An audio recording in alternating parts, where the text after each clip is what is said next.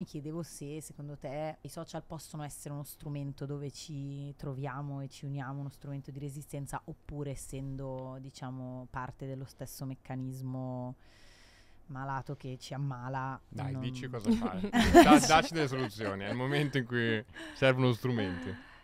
Eh, non lo so. La mia risposta è non lo, non lo so, perché io li sento i social come, cioè li sento come ci catturano l'attenzione, li sento su di me, cioè lo, lo capisco che faccio fatica a lasciarli, proprio che hanno questo- questa capacità di catturare l'attenzione. Però contemporaneamente, tipo se pensiamo a tutto il movimento contro il lavoro post-pandemico, è stato proprio attraverso la rete, attraverso i social in alcuni casi, che si è dato un luogo per parlare di cose di cui non si può parlare, ehm, un luogo virtuale.